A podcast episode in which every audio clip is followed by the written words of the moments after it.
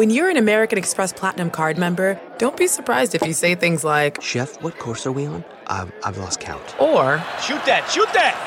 and even, Checkout's not until 4, so. because the American Express Platinum Card offers access to exclusive reservations at renowned restaurants, elevated experiences at live events, and 4 p.m. late checkout at fine hotels and resorts booked through Amex Travel. That's the powerful backing of American Express. See how to elevate your experiences at americanexpress.com slash with Amex. Terms apply. Do you ever feel like you're settling? For your foundation, that is. Maybelline's new Instant Age Rewind Eraser Foundation doesn't settle into fine lines and wrinkles. With SPF 20 and moisturizing pro vitamin B5, this foundation not only provides medium coverage and a natural finish, but also protects and nourishes your skin. And the best part? The blurring sponge tip applicator makes application a breeze. Say goodbye to cakey, uneven foundation and hello to a flawless, radiant complexion. Try our new foundation today and see the difference for yourself at amazon.com slash instant eraser foundation. Welcome to the ID10T podcast number 1129. Hey, if you're a Walking Dead fan, um, then it might be relevant to your interest to know that uh, the Walking Dead season 11 preview special will be live August 15th. We'll be back in our old studio that we haven't been in in like a year and a half. You know, the, the, the Talking Dead set looks like like oh it's oh it's my loft apartment and uh but it's obviously it's a television set but we have for the last year and a half been doing the show actually from my house. so it'll be really amazing to get back into the studio, be live again. Again, that's August 15th. And then the following week, August 22nd, uh, we'll be back with the Walking Dead season 11 premiere, followed by a live, all new Talking Dead. So uh, that is all the Walking Dead news for right now. Let's talk about you, the ID10T community events at ID10T.com, like Ruben, who writes, Hey, big fan of the show. Um, y'all are the big reason I was inspired to take action and do this thing. I was so impacted by what's going on right now with the near extinct Vaquita porpoise. There are only 10 or less that exist in the world. Uh, throughout the beginning of the pandemic till now, my girlfriend Shayla and I illustrated and wrote a children's book to help bring awareness to the situation of the vaquita. They are the most endangered marine mammal in the world and are getting caught in nets uh, in, at, at sea from illegal poaching.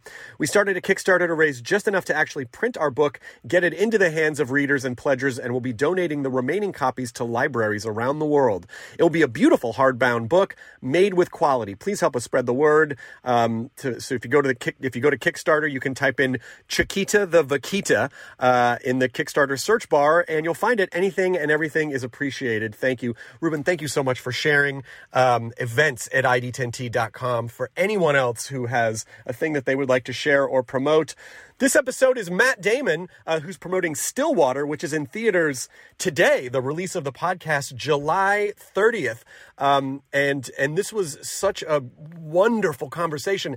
I'd never met Matt Damon before. I didn't know what to expect, and I was so delighted by the conversation. It's so nice to see that you know people, especially on this level, literally like one of the highest grossing box office um, performers in the world so down to earth, so funny, warm, friendly, and uh, also love stand up comedy. Like, we had a really great talk about uh, stand up comedy as well. So, this was just an absolute pleasure uh, to talk with Matt, and, and I really, really, really appreciated uh, the hour that he took to sit down and have a chat. So, here is the ID10T podcast number 1129 with Mr. Matt Damon as we roll the thing. Initiating ID10T protocol.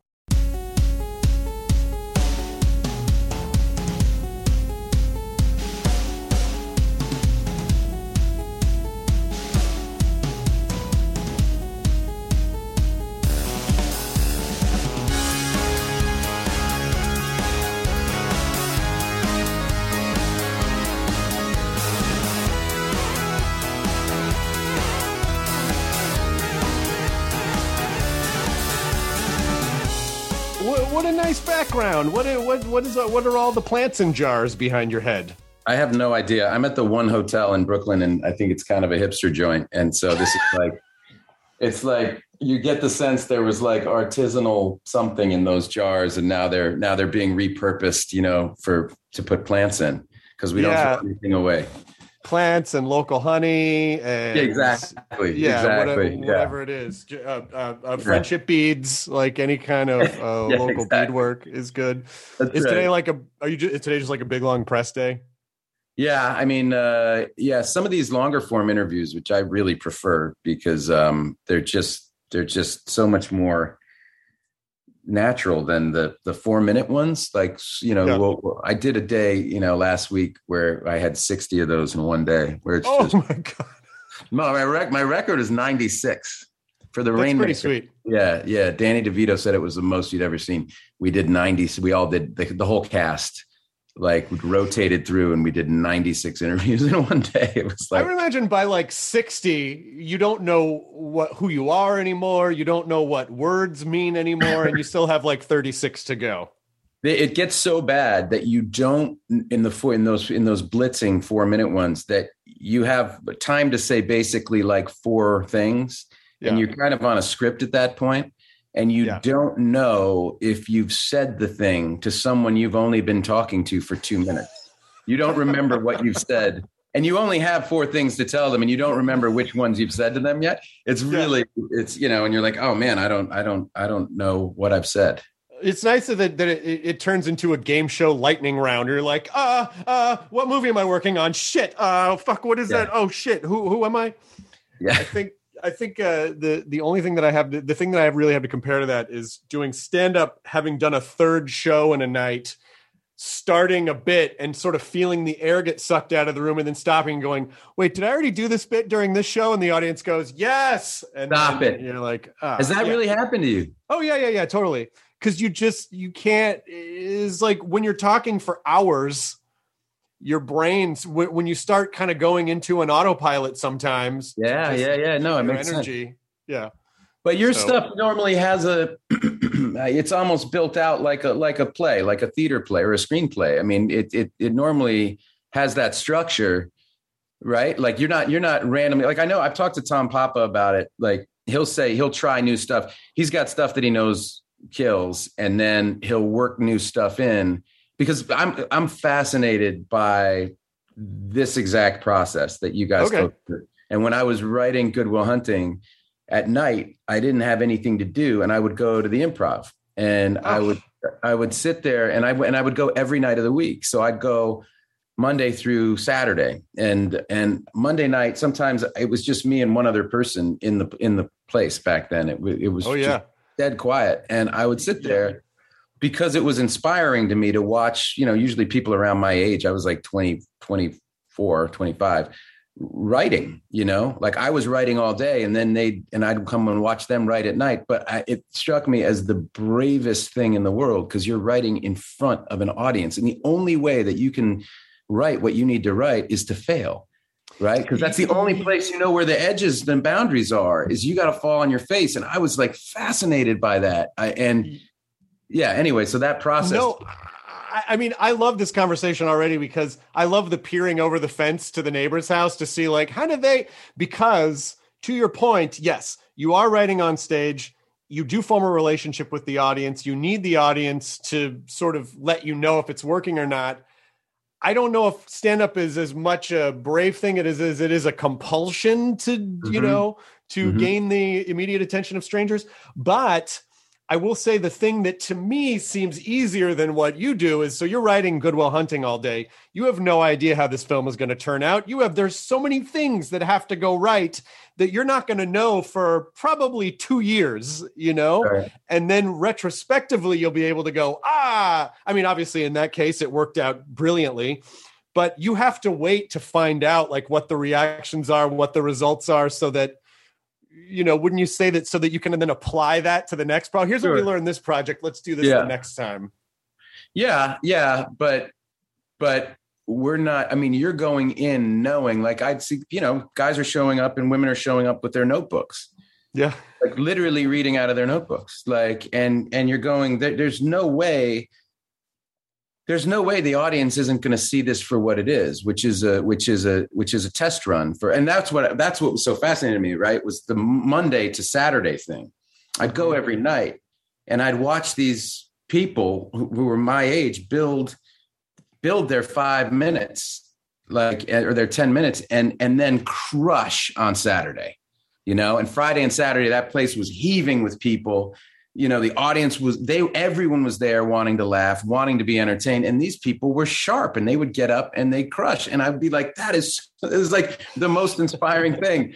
But like to know that those monday tuesday and wednesday you know that that that the ungainliness of that and the and and and knowing that you're going to fail um, yeah well but but that's an interesting point too because it sort of depends on like and I think this applies to any kind of artistic endeavor. Like, what is failure and how do we define it? And right. if, if your goal is just to get up on stage and say it out loud, which is what you need to do sometimes, then you've succeeded, even though like the, the audience reaction seems to be the main goal for the main barometer for success most of the time, but sometimes it isn't.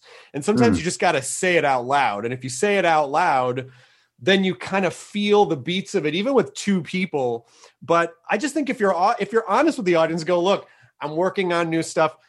And so to back to my the earlier thing about how do you say a bit that you don't remember that you already said in a set my set is like partially like 40% of it or so is I riff with the audience and then I weave in and out of bits. So there's not as much of a structure. So it's easy if I'm not really paying attention, I can get lost and go, oh fuck, I already oh. But it's fine because and let's weave this back into what you do because I I think those moments where those happen, those mistakes, or when two people show up are some of the best moments because those accidents create real authentic moments. Sure. And that's where the community kind of comes together and goes, Oh, we were all in this together. As long as you acknowledge it and you're not bothered by it, at least outwardly, it can work. So, do you see a parallel with what you do? These kinds of happy accidents or like the, the, avoidance of perfectionism which i think can be the enemy of art yeah, absolutely. I mean, we look for those accidents. I mean, because that is exactly when those real things happen. And,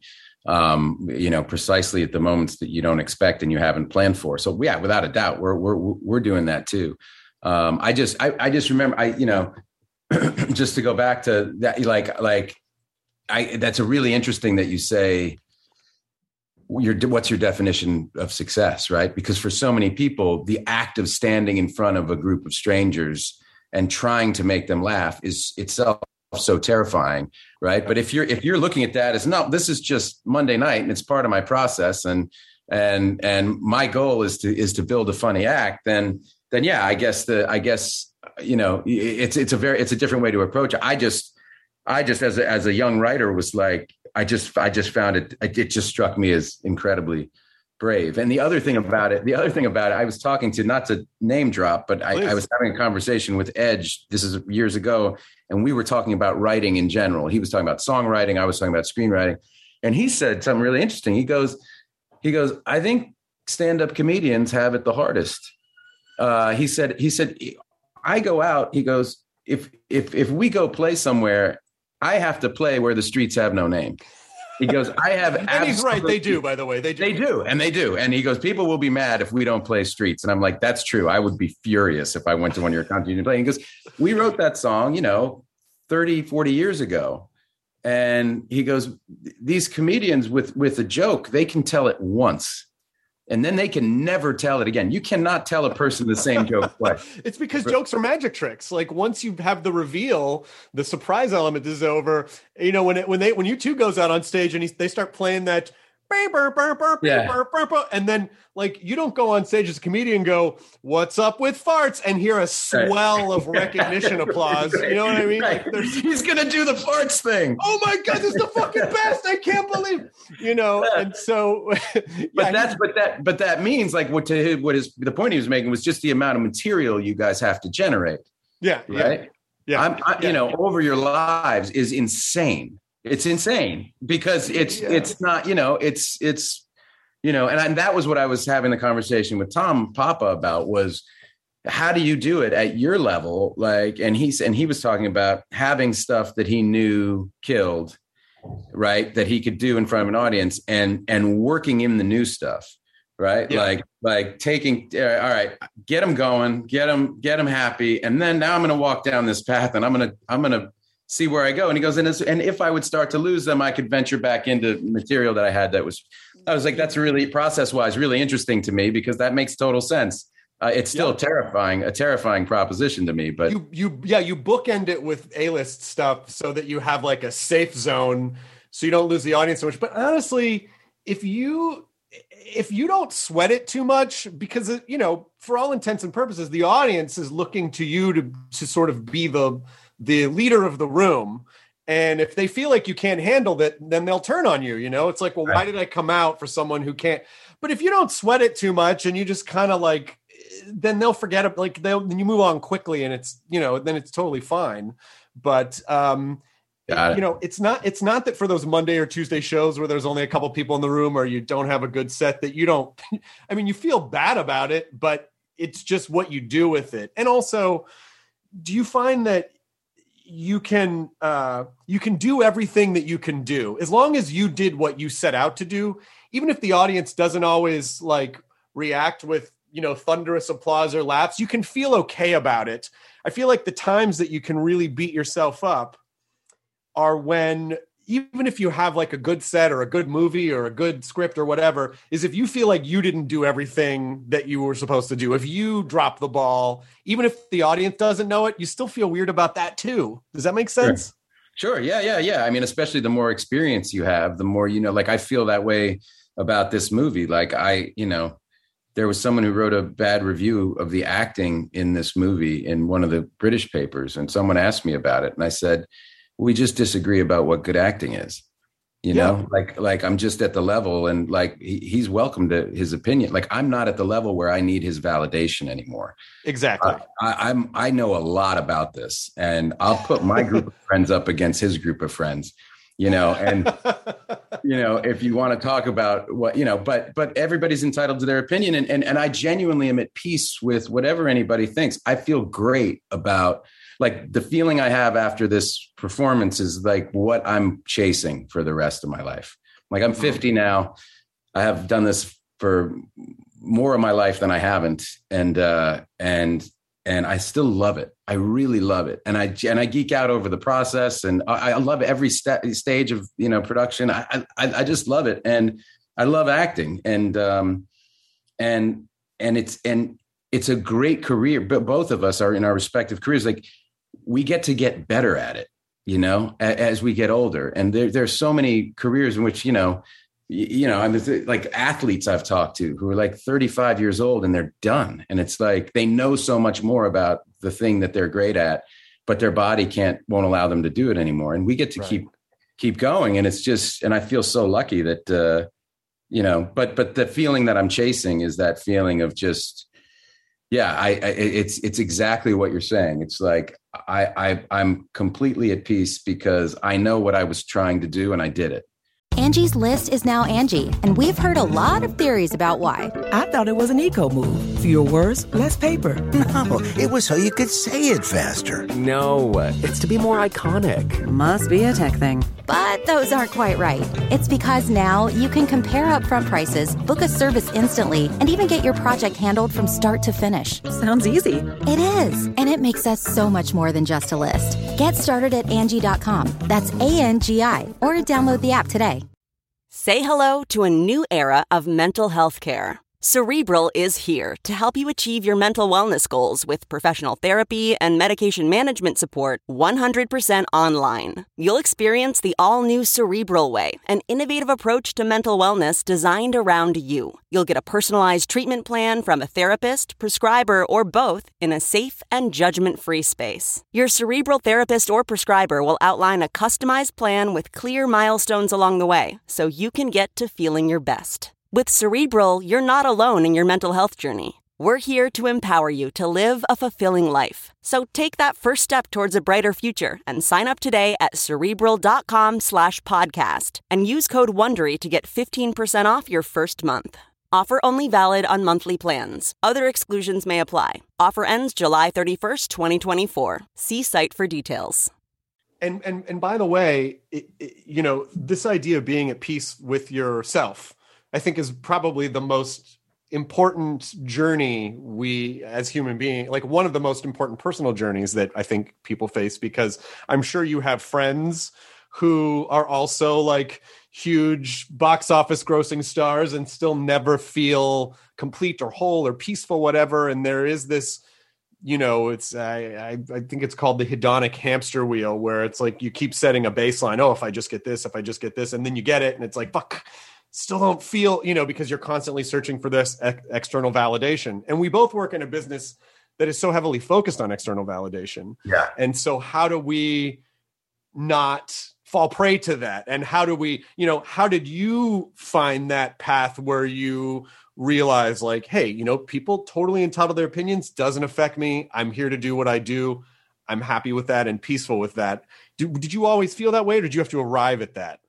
No, I think I arrived at it. I think one thing that really helped me, really helped me was was I had this moment that I've talked about before. Um, the the night that that uh, that Ben and I won the Oscar in 1998, I was sitting there at home. It was like four in the morning, and I was still kind of buzzing. My girlfriend at the time had gone to sleep, and I was still kind of buzzing.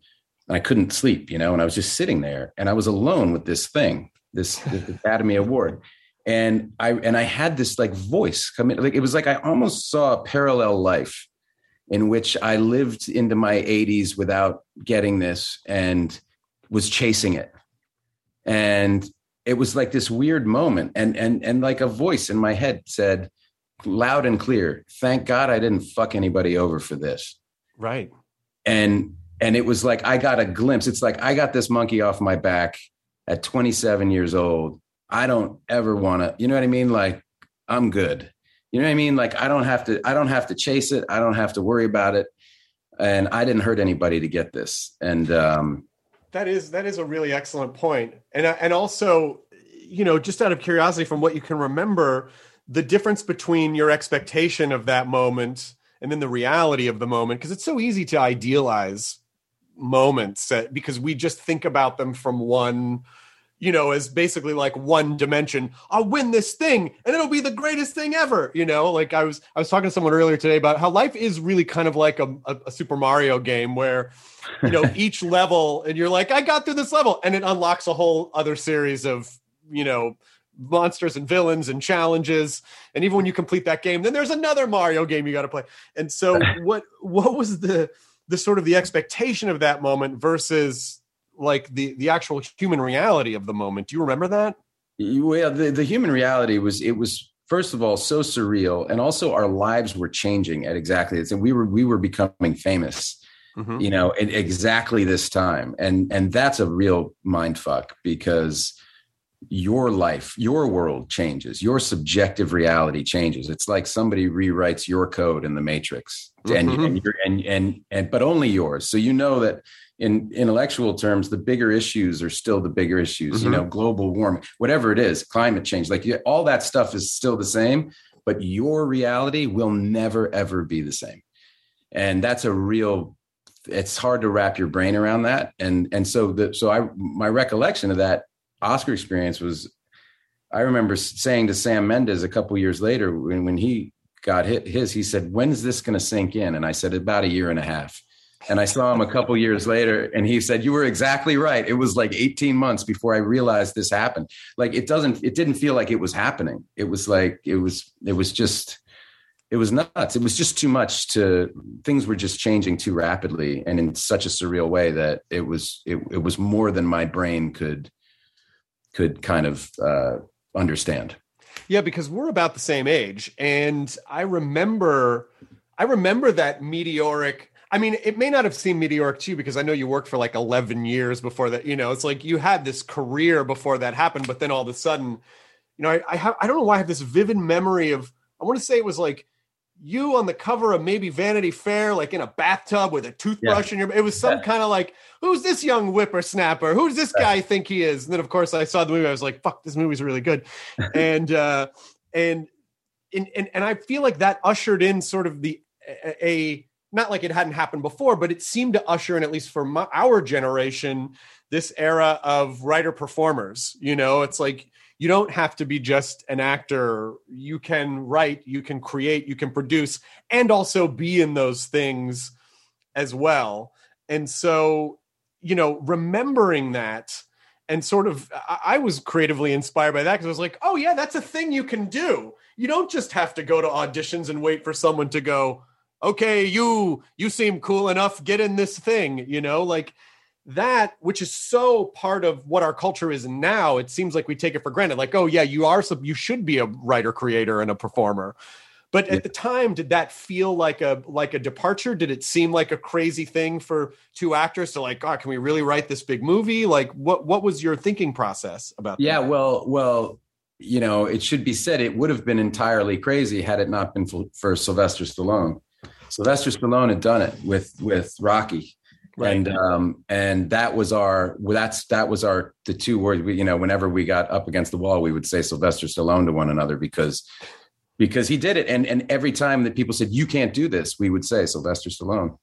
He did it. So the, so he laid the path for us to say we're attaching ourselves to this because that's what we want like we were actors you know we we wrote kind of as a way to get jobs as actors mm-hmm. and so we wrote to our strengths the roles that we thought we could do really well and um and and and then attached ourselves to it and you know, it was a great feat of agenting by Patrick Whitesell, our agent, you know, who, who I've been with for uh, almost 30 years now. And, and, but he, he very much kind of made his bones on that movie too, because when the movie came out, everyone went, how the hell did that happen? Like what agent put this together? And it was our young agent, Patrick, you know, who was like smoke and mirrors, like, you know, was like, well, they're giving me this deal over here. You, you know what I mean? Like everyone realized the, you know, incredible feat of agenting that must have gone into it. And, that really that, so we all kind of launched with with that but it was we were stubborn because we had seen an example of it and that was sylvester stallone.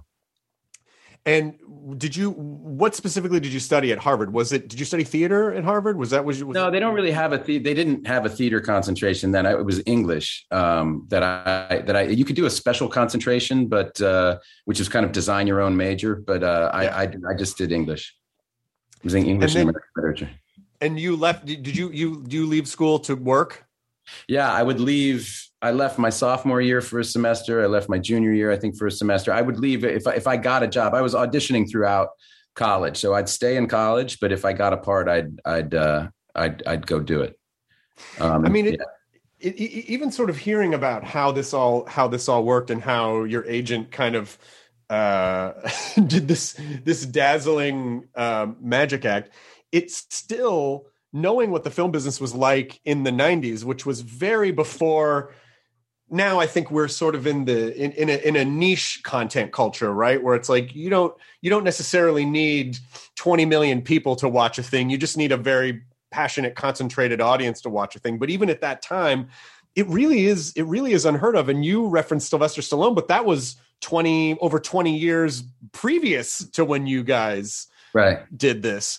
Right. so as you were going along as you're writing and saying like sylvester stallone sylvester stallone how many points along the process did it seem like ah this is this is never going to happen. How would this happen? This is never going to happen yeah. I mean we it, it it felt like a like certainly like a pipe dream. I mean it felt crazy but but then you know patrick somehow engineered this bidding war. And i remember it was between a monday and a thursday that we sold that script. That we took it out on a monday morning and thursday evening we sold we we we we had this deal with us attached. I mean ironclad like in a contract. Like we you cannot separate these two knuckleheads from this script. And um and and it was over the course of four days and i it was just amazing it was amazing how much our lives changed in a week. Ben was living on my couch he had he had literally uh, it was another friend of ours from high school and I were living together and Ben hadn't come and gotten on the lease with us because he was going to marry this girl and then that flamed out within like a month. And so he showed up with all of his shit in our little in our little uh, like place on Curson Street, Curson and Melrose. And like yeah. it was a two bedroom apartment. And we're like dude we don't have room. You said you weren't living with us. You you know so he was on on the couch and he's six four and like the couch was probably six feet. So i'd go in the living room and his legs would be dangling off the couch and all of his shit was all over the living room you know suitcases with his stuff you know he had nowhere to go. And uh and literally from there we so we sold the script um and and from a monday and a thursday and we literally we went around we had such shitty credit and so little money that when we went to we went to move out immediately from that place because we're like, dude, we got to get a three bedroom. like you need your own room. So with go, a tall bed. We yeah, with a real bed. We went around and and we had it was on the front page of Daily Variety that we that Ben and that we sold this screenplay, and our pictures were on the front page of Daily Variety in November of 1994, and we went and bought all these copies of it and we would go to these uh, houses and because people would say you have no credit and you have no money. And we go but look and we'd hold the things up. And be like this is us. This is us. Like look how much we sold this thing for. This is all yeah and that literally was how we rented our apartment for that next year. That is a totally true story. We literally showed them daily variety Huh? huh? Huh? Huh? Us. And and we had sold that script. I'll never forget. It was six hundred thousand dollars from oh being fucking broke. And so Ben and I suddenly each had three hundred thousand dollars. Well, I mean, before taxes, but right. but as far that's what it said on the cover of Variety. And you know, and we were like, we can afford rent. Um, we'll, you know, we'll pay we'll pay up front. Yeah, I, I guess in uh, in Hollywood in the entertainment business, when they do a credit check, it's uh, IMDb. Like, look, see, it's like you, you can see, like uh, it's actual it's actual credit that I'm getting this yeah. thing for. But you, but to have that kind of success um, so quickly, uh, a, a lot of people might have, like you said, been chasing that with each project, you know. But it seems like you were able to navigate pretty you know really well and not just have this not have this kind of like one hit wonder syndrome you know? And was that sort of you're able to take that success but then how do you smush it out of the way to refocus and not get your head stuck in the clouds when all of a sudden you have $300,000 and you're on variety and you're doing this big movie with Robin Williams and you know everyone's talking about you? How do you pull your heads out of the clouds to just refocus and make it about the work well, I mean, it's a massively insecure business, as you know. Like nobody has job security, so right. You can't. Nobody cares about the movie you made last year.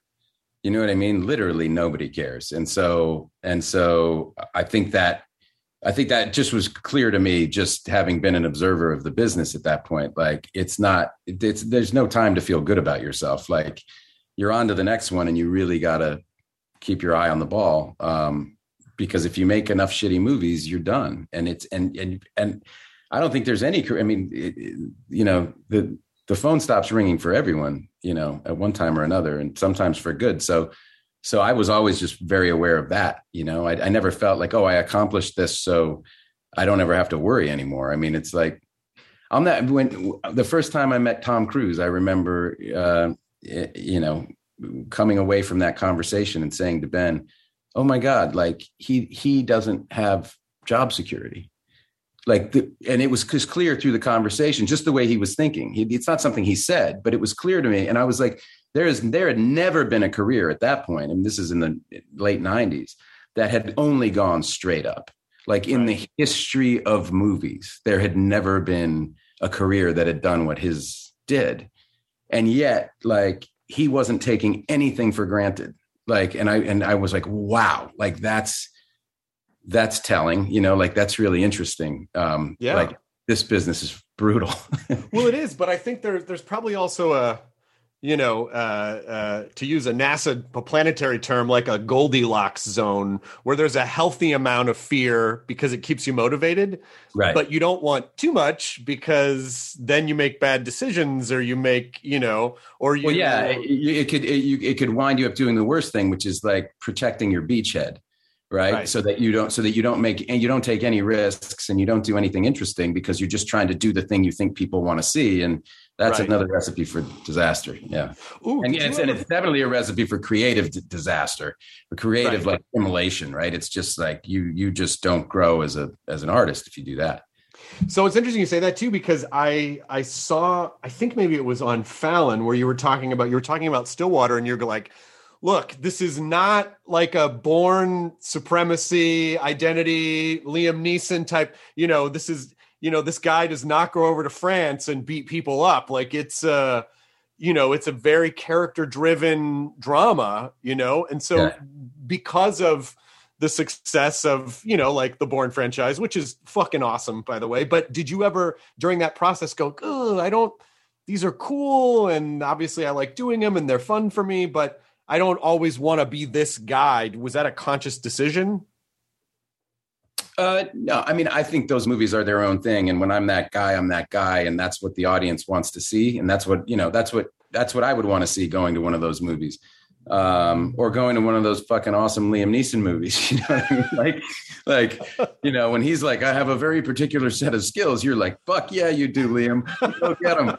You know, fuck them up. See those skills. Yeah, see them, man. Um, but, uh, but no, I, I, I, I felt like those movies. I always thought of them as as inoculating me from the business side of things, like having a knowing that I was going to go back and do a Bourne movie in two years meant that I could really take whatever movie I wanted in the interim and and you know a small part a big part you know you know push a little bit do something more experimental like whatever it was i could i i really felt like uh free to kind of do what what i wanted. And and that was which was a great feeling um because i wasn't i wasn't worried. I wasn't trying to make some kind of strategic kind of plan as to how how to survive in the business. I was just doing doing the movies for all the right reasons. I mean, just in terms of, and I'm asking this also not only to find out how you navigated it, but also just for people who are making their own creative decisions. So it's sort of a sort of a question and advice kind of a thing. But this, what is it that you're following? Obviously, you have a lot of experience, you know what you're doing. But when you look at a project, are you following? creative inspiration gut oh this is probably a good thing to do is it like oh this is a challenging thing to do is it sort of an algorithm of all of those things what is kind of guiding you you know because obviously i'm sure you have a lot of choices about what you get to do next yeah well one thing i'd say to young actors if you can choose the projects that you're in or if you you know or to anybody who's is is to go by director. That was always a really the, the, the most important part of the equation for me. Um, but in terms of reading scripts it's interesting you say gut. I, I was going to say yeah gut but gut is the product of having writ, written screenplays of having read i don't know how many 10000 screenplay. I don't know how many i couldn't even guess as to how many screenplays i've read in my life. Um, you know so so that's what informs your gut right? If i read something and intuitively get a good feeling you know it's not just a hunch it's also from all the work i've done mm-hmm. reading scripts in my life. So it's a really informed kind of gut choice. But but generally if i feel compelled by something or like like you know i'm moved by something like like this movie stillwater i felt just really moved by like i really believe the dynamics between the father and the daughter and the and and my character and and and Camille's character and her daughter. Like i just really believe those dynamics. And so uh, you know they felt real to me. And um, so it's it's it's gut on one level but it's also you know i've been i've been working hard for 30 something years to develop that gut. Yeah. And again you know it sounds like you have a very healthy internal view of you know because at a certain point you really do have to let it go you can't control whether no, people are going to see a movie you can't control there's a, most of it you can't control you can control what you do when you show up you can right. control your performance, but that's kind of about it. So are you pretty good at just releasing all of that into the air? Well, that's the reason to try to partner with the best director you can because they they control the most of what can be controlled. Right. And and if you're and if you're partnered with a good one, then more often than not, they're going to be making really good decisions. So it gives your movie a better chance of being good. Um, so yeah, that's that's You know, that's definitely why I um, uh, why I've always thought that that's that if you're going to have any strategy, that that should be it. And you've worked with so many filmmakers, and also with Project Greenlight. Uh, when you're talking to filmmakers and they come to you, they go, "Matt Damon, what do I what do I do? I'm a young filmmaker. I just want to." I just want to make a thing. I don't know. How do I don't know who I am. I don't know what my point of view is. I don't know what I'm supposed to do having worked, having been so close to this process for so long, and having the benefit of seeing so many filmmakers up close, what is what is something that you notice that is very helpful for young uh, filmmakers when they're starting out? Like a couple of, you know, try thinking along these lines to sort of circumvent a lot of you know mistakes that you might make when you start out. Well, the one thing I would say that that I would tell anybody is that I've worked. If you look at the list of directors I've worked with, it's pretty insane. And um, and and but there's one thing that I find very interesting that they all have in common because everybody does it differently. Um, as Anthony Minghella once said to me, he said, "We're all on an island." Mm-hmm. Uh, we don't get to visit each other's islands. We we're, we're, we're, you know we we we kind of run our own island, and we don't. And and he goes, that's why actors tend to make really good directors because they mm-hmm. can go, they're going from island hopping, and they can cherry pick from you know the way the way people do things that work for them, and and and put it into a process of their own. And um, but but the what's really what I find fascinating is as different as all these directors are and their personalities are because your personality comes out when you direct. It's just you're under so much pressure and and you're making so many decisions over such a long period of time. You just you can't hide from the from mm-hmm. that process. And um, and as different as all these people are the one thing that they have in common is that they listen really intently to the ideas as steven soderbergh said i want to throw the window open as wide as i can so that all of the ideas I'm bringing to him, all the ideas his production designer said might say this, you know, all of these ideas, they can come from anywhere. And an idea isn't, I heard the uh, Bono in this documentary about 10 years ago was talking about songwriting with U2. And he said, in our hierarchy, the musician is really low and the song is everything. And when a song walks into the room, and that's how he put it, he said, when a song walks into the room, you respect that. And like you understand when a song walks into the room. And, and ideas are like that. Creative ideas are like that. When someone has one, when an idea walks into the room and you're shooting, you're like, fuck me. I know that's like, go with that. You know what I mean? And, and that can all, it comes from anywhere. And, um, the enemy of good work is ego. The absolute enemy, the enemy of everything really is ego. But the enemy of thousand percent collaboration, like that, that the enemy is ego. It's like it's get over yourself.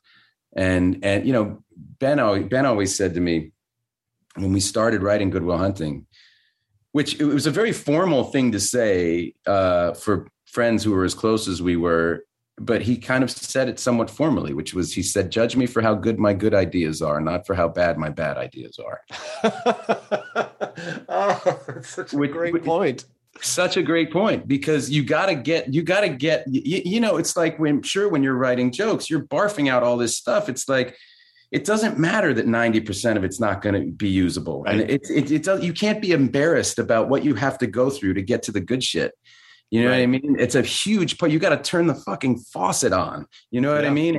And that's a and that's a and that can be humiliating if you don't if you're writing with someone else because you're going to say some stupid shit and you're going to and and you're going to have some bad ideas and you can't feel bad about that. You need to get through them to cycle through them because you never know what the other person's going to pick up with and run and and and that's what writing with a partner is. It's it's the back and forth that ends like people used to ask us hey, who really wrote what? Like in the in your dialogue. I'm like, I don't fucking that's an impossible thing to answer. We wrote it together. Like every single line. Yeah, every single line we wrote together. I said something, then he said something, or he said something, then I said something, and then and then we got a line of dialogue out of it. Like it's it's we neither of us could have done this alone. And that's the point. It only is through the collaboration that we got here. And that's what movie making is, right? It's just doing that with like 50 other people.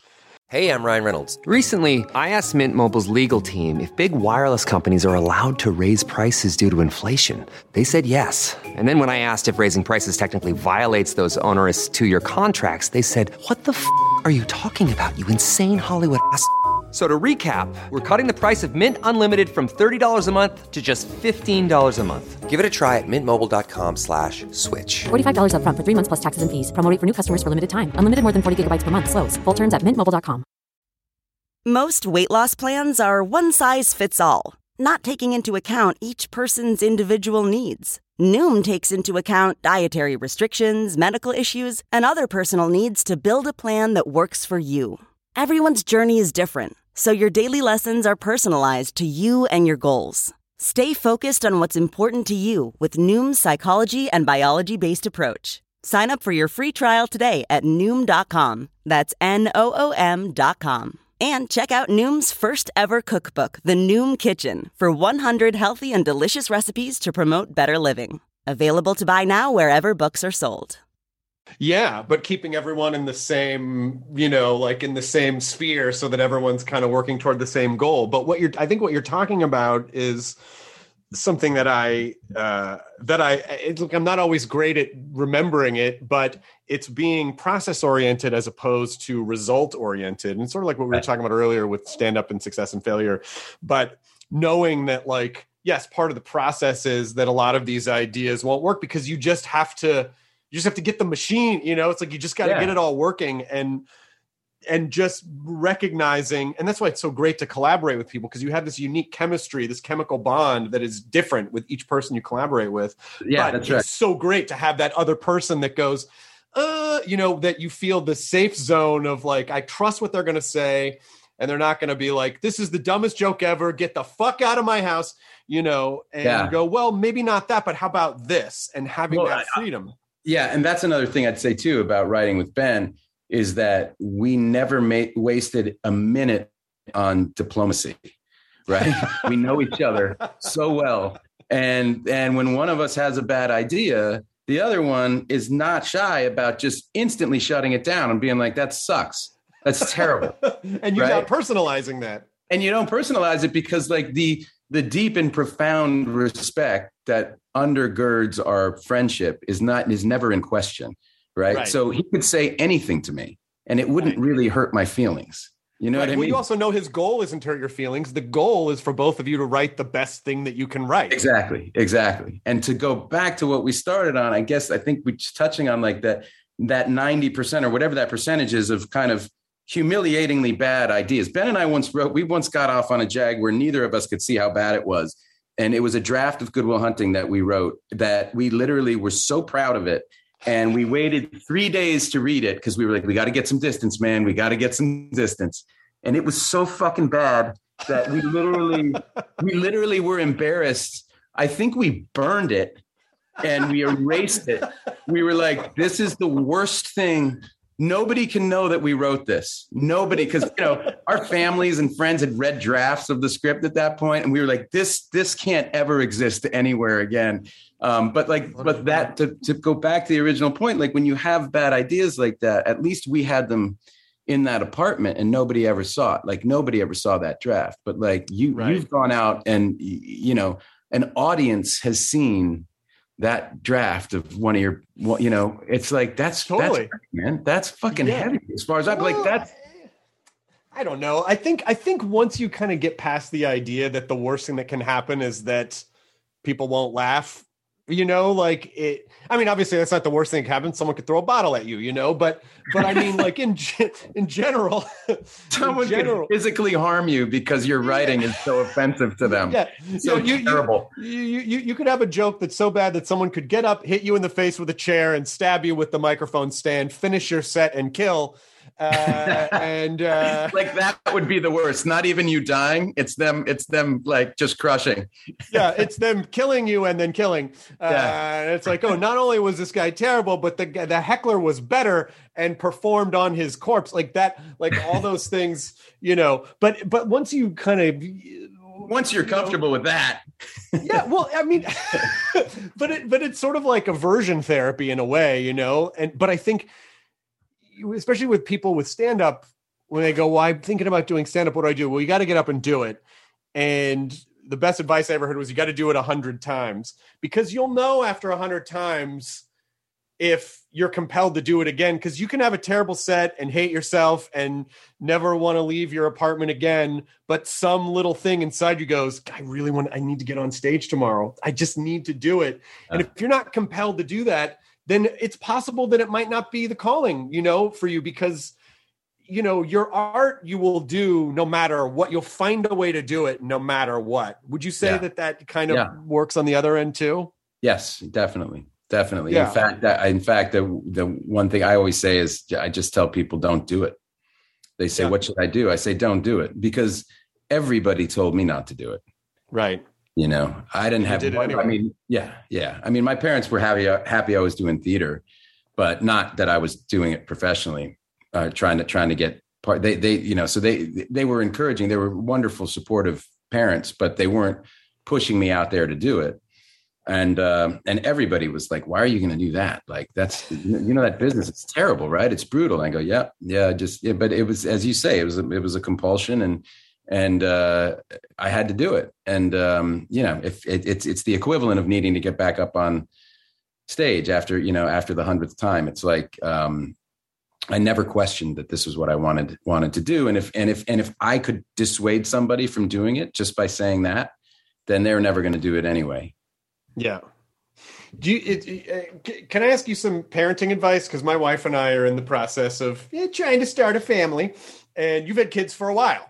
And you have yeah. four kids, and the thing, the reason I thought to ask this because you just said like, oh, my parents, they were supportive, but they, you know, they were hesitant about pursuit, and it's probably just because they love you and they didn't want you to have a bad time. Like no parent wants their kid to go through a tough time, knowing well, though that's yeah, yeah, yeah. I wouldn't. Uh, sorry to interrupt, but I, I wouldn't. No, please. I wouldn't want to put. I wouldn't push my kids into the fucking movie business. like, no, but if they wanted to, or if they wanted to do something that you, you know, like I, I often think, like if I have a kid who's like, I want to, I want to be a free climber, and I'd be like, you know, like I yeah, would feel yeah. my chest cave in, but I also know like it's not I have to push that aside to be able to know when to say like but I got to support you because I love you. You know, I want to protect you, but I got to support you at the same time. So, you know, as uh, because you have a, a, a range of ages with your kids, and so uh, how how have you learned to do that uh, throughout the process of four children? how have I learned to to do to to to to to allow them to grow in ways that might be scary because you want to protect them, but knowing like, but you got to let them go out and make their own mistakes. You got to let them go out there and pursue the things that they want to do, and not fall into that trap where you're like, oh, maybe you shouldn't do this because it might be scary, you know.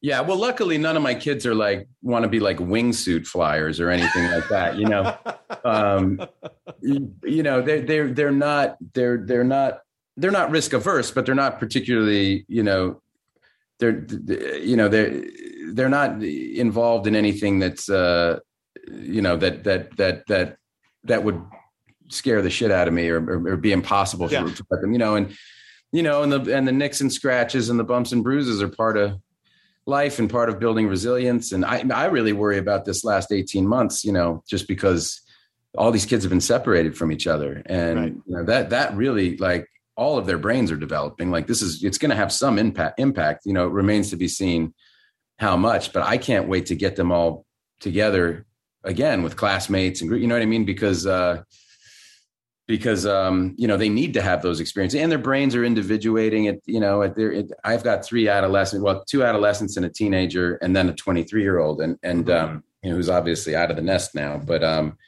but there's so much happening and you know for them at, at this age and uh you know part of that is to start building their own lives and have their own their own experiences and uh and as sad as that is it's it's totally necessary I loved something you said. Uh, I think it was on Fallon too, where you where it's like, yeah, not, you know, I'm getting eye rolls now. Nothing my kids do think is cool. They don't think it's cool anymore, which I think is kind of great in a way because we do work in a weird business, and I often think about like, how am I going to explain to a kid like I, this is weird. It's it's real, but it's not real. I wouldn't take any too of it too seriously. Like just sort of you know like making sure that they stay grounded. You know, like that always seems like a bit of a challenge in this business too.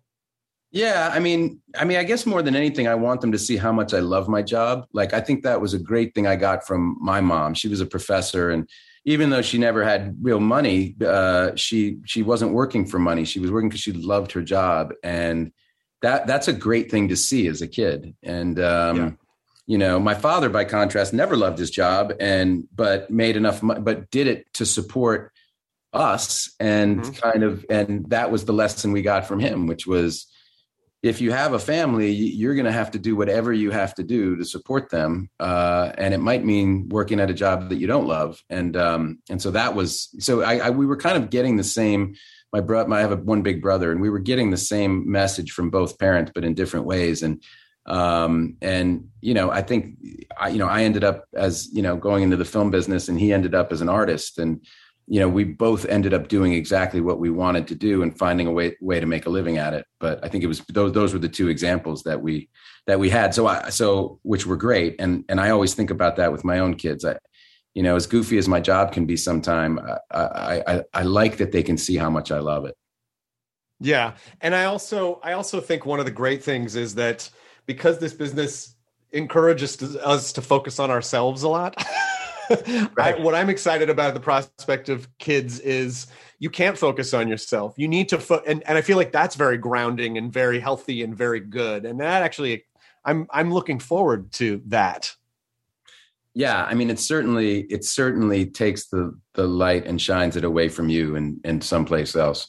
There was some uh, a friend of mine's mother in college explained it as as when you you spend your whole life protecting your heart and then you have children and you take your heart and you put it in this other little vessel and they go off into the world and and you can't and that's where your heart is and you can't protect it's like it's but but you but you have to let them go off into the world and um it's that's a pretty apt description i think. Well i know um I just got a note that I, you have to jump to another thing really quickly, but I just want to say about Stillwater that my wife and I loved it. My wife is friends with Abby Breslin, and they just they did a movie oh, together cool. a, few, a, few, months ago, and and the whatever that one outlet, the performances are fucking phenomenal. Like. I'm I'm from Tennessee, which is not technically the Midwest, but I know that guy. Yeah, I know yeah, that yeah. guy you played. Uh, you know, people are. Ta- it's kind of funny that people are like, it's like your walk is different and you're and it's like yeah acting. It's acting you know? that's my job. You don't you don't show up as matt damon and say hey it's me matt damon. I'm here yeah. to save my daughter from a you know? But um but it is a to me it, it was a very effortless performance. And even and Abby was great, and the the the the, the actor who played the the woman Camille Cottin, yeah, the, the Camille Cottin, and phenomenal, and, the little, and the, the little girl who plays her daughter has yeah some of the most nuances. Like she's phenomenal. She's great. She's great. I, like literally the first day we were shooting with her and she left and I went up to Tom and we like we had wrapped and I sat down with him and we were like, all right, so this kid's pitching a no hitter.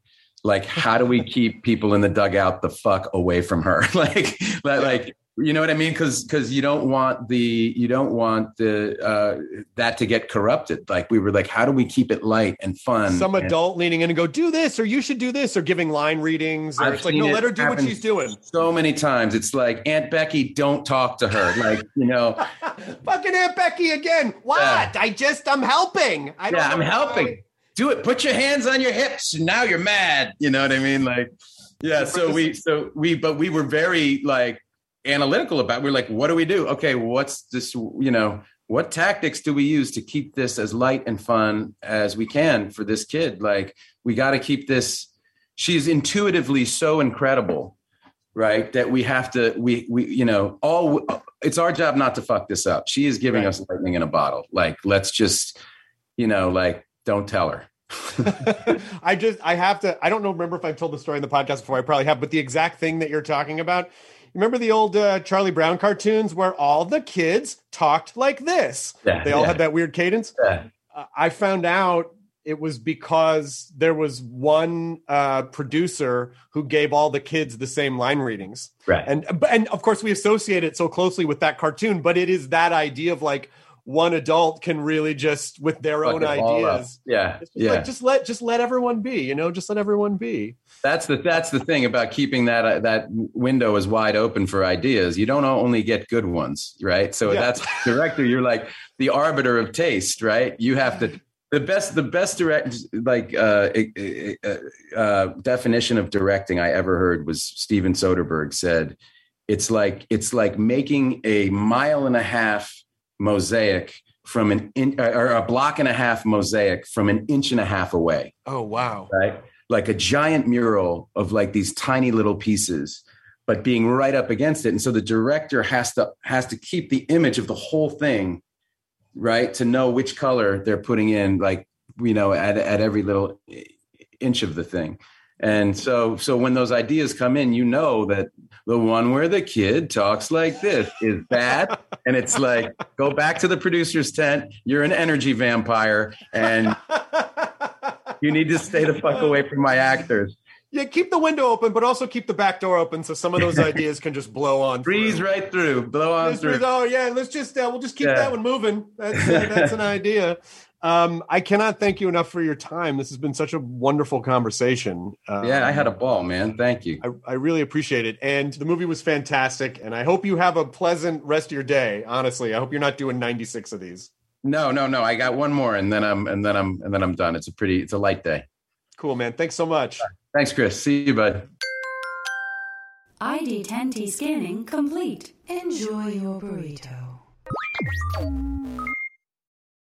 This episode is brought to you by the effortlessly scrumptious bite of Skinny Pop Popcorn. Imagine this perfectly popped, endlessly delicious kernels, a symphony of just three simple ingredients popcorn, sunflower oil, and a sprinkle of salt. No compromise, just pure snacking freedom. And hey, if you're up for a twist, dive into flavors like zesty white cheddar to sweet and salty kettle. Every bite's a delight, light and oh so tasty. Shop Skinny Pop now.